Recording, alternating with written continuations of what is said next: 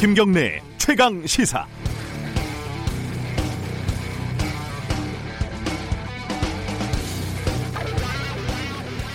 강 건너 불구경이라는 말이 있죠. 어, 대구에서 신천지를 중심으로 코로나가 폭발을 해도 또 고로 콜센터에서 터져도 이태원 클럽에서 발생을 해도 심각한 문제지만 실제적인 공포를 느끼지는 못했습니다. 적어도 저는 말이죠. 그런데 이태원을 다녀온 학원 강사가 어, 제가 사는 곳 바로 옆에 아파트에서 과외를 하면서 학생과 학부모에게 코로나를 전파하고 제가 일하는 곳 근처 회사 직원이 감염이 돼서 어, 직장 동료 중에 상당수가 식장, 식당 동선이 겹치는 바람에 검사를 받는 일이 벌어지니까 이건 감이 완전히 달라지더군요. 내 가족, 내 직장, 내 학교 이런 밀접한 연결고리에서 확진자가 한 명이라도 나오면 모든 일상이 한순간에 멈춰버릴 것이라는 공포가 있는 거죠. 예정대로 다음 주 수요일 고3부터 개학에 들어간다고 합니다. 물론 여러 가지 거리두기 방안을 실시하겠다고는 하죠. 그런데 고3 입시 이거 말고는 개학을 지금 해야 할 당위를 찾기는 아직 어려운 것 같습니다. 이태원발 감염 확산과 관련해서 3차, 4차 감염이 확인되고 있고 중대 국면을 맞이하고 있다고 광역 당국이 방역 당국이 밝히고 있지 않습니까? 그 방역 전문가 이재갑 교수가 며칠 전에 최강 시사 인터뷰에서 밝혔듯이 계약을 할 수 있는 과학적인 기준을 만들고 현재 그 상황이 지금 상황이 그 기준에 맞는지 확인하는 절차가 필요한데 그런 절차가 보이지가 않습니다. 솔직히 두렵습니다. 학교에서 감염이 확산될 경우 어떤 일이 벌어질지요. 아직 며칠 시간이 있습니다. 신중하게 판단하기를 시민의 한 사람, 학부모의 한 사람으로서 부탁을 드립니다. 5월 15일 김경래 최강 시사 시작합니다.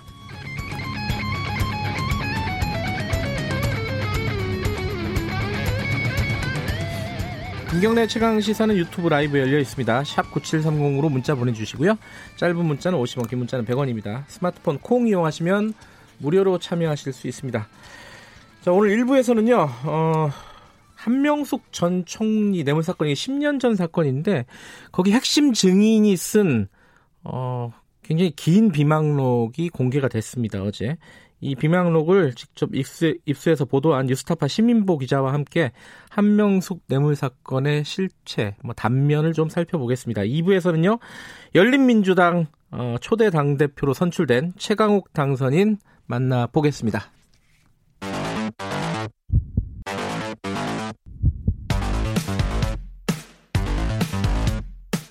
오늘 아침 가장 뜨거운 뉴스 뉴스 언박싱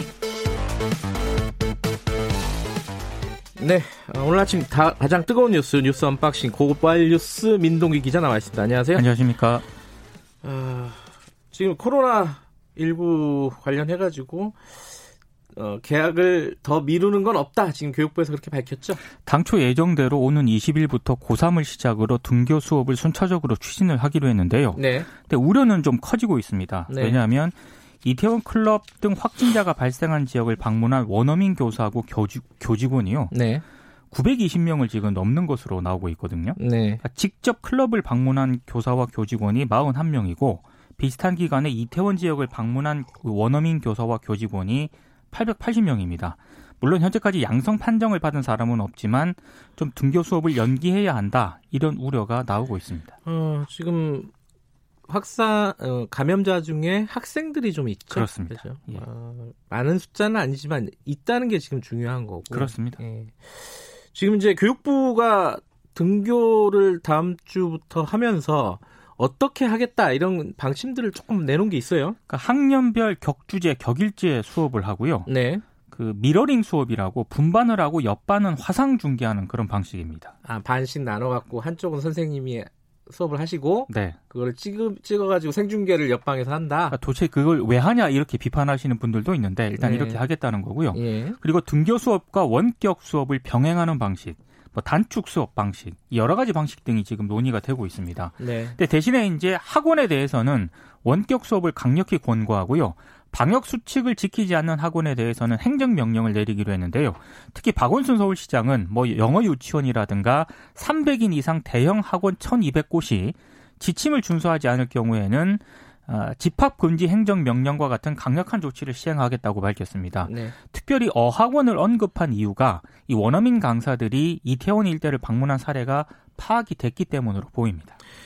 어, 지금 그 원격 의료 관련해서 이게 사실 해묵은 문제 논란이지 않습니까? 그렇습니다. 굉장히 논쟁적인 부분인데 청와대하고 정부에서 계속 이 얘기를 꺼내고 있습니다. 코로나19 사태로 이 문제를 본격화하겠다 이런 의지를 네. 좀 밝힌 것으로 보이는데요. 정세균 국무총리가 어제 방역 보건 전문가들과의 정책 간담회에서 이 문제를 언급을 했고요. 김용범 기획재정부 1차관도 어제 그 브리핑에서 21대 국회에서 이, 이 논의가 활발하게 좀 논의가 이루어지기를 기대한다라고 얘기를 했습니다. 네. 그리고 지난 13일에는 김연명 청와대 사회수석이 이 문제를 또 언급을 했거든요. 그러니까 조금씩 불을 지피는 그런 양상입니다. 지금 뭐 의료계에서는 굉장히 반, 크게 반발하게 그 어, 어, 특단의 어떤 대응을 하겠다 이런 식으로 밝히고 있지 않습니까? 그러니까 반발을 하고 있는데 반발 이유가 조금 다릅니다. 그러니까 음. 의료 의사협회라든가 이런 곳에서는 대면 진료가 원칙이다. 네. 이런 점 때문에 반발을 하고 있고요. 네. 보건 의료 단체들 같은 경우에는 이 원격 의료가 도입이 되면 공공의료가 약화된다. 그러니까 영리 추구가 심화될 수 있다. 아, 생각은 다른데 반대는 하는 거죠. 반대하는 건 예. 뭐 똑같은데 이유는 예. 다릅니다. 예, 예. 예.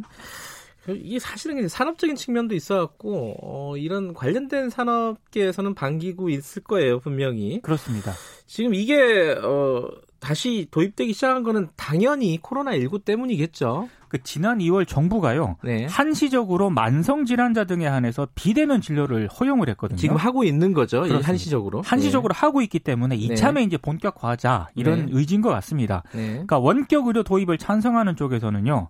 그러니까 의료기관이라든가 서비스가 부족한 지역에 있는 환자들 있지 않습니까? 네. 굳이 서울에 오지 않더라도 충분히 치료와 처방을 받을 수 있다. 이런 장점을 강조를 하고 있는데 반대하는 쪽에서는 의료 분야에서 영리 추구 경향이 지금보다 더 심해질 수 있다. 네. 의료 불균형을 좀 우려를 하고 있습니다. 어찌됐든 의사협회는 정부가 원격 의료를 강행을 하면 강경 투쟁에 나서겠다는 방침입니다. 아, 이거 굉장히 논쟁적인 부분이기 때문에 그렇습니다. 이건 나중에 한번 좀 자세히 좀 다뤄야 될 것 같습니다. 어, 미래통합당하고 미래한국당 뭐 합당을 하니 많이 뭐 말들이 많았었는데 정리가 됐죠? 합당을 선언을 했습니다. 예. 합당을 하게 되면 이제 100, 103석을 확보하게 되는데요. 네. 향후 각 당에서 두 명씩 참여하는 합당 수임 기구를 만들어서 합당 절차를 시작을 하는데 네. 구체적인 시점은 언급을 하지 않았지만 21대 국회가 개원하는 6월 전에 합당 절차가 마무리가 될 것으로 보입니다. 네. 브리핑 여기까지 듣죠.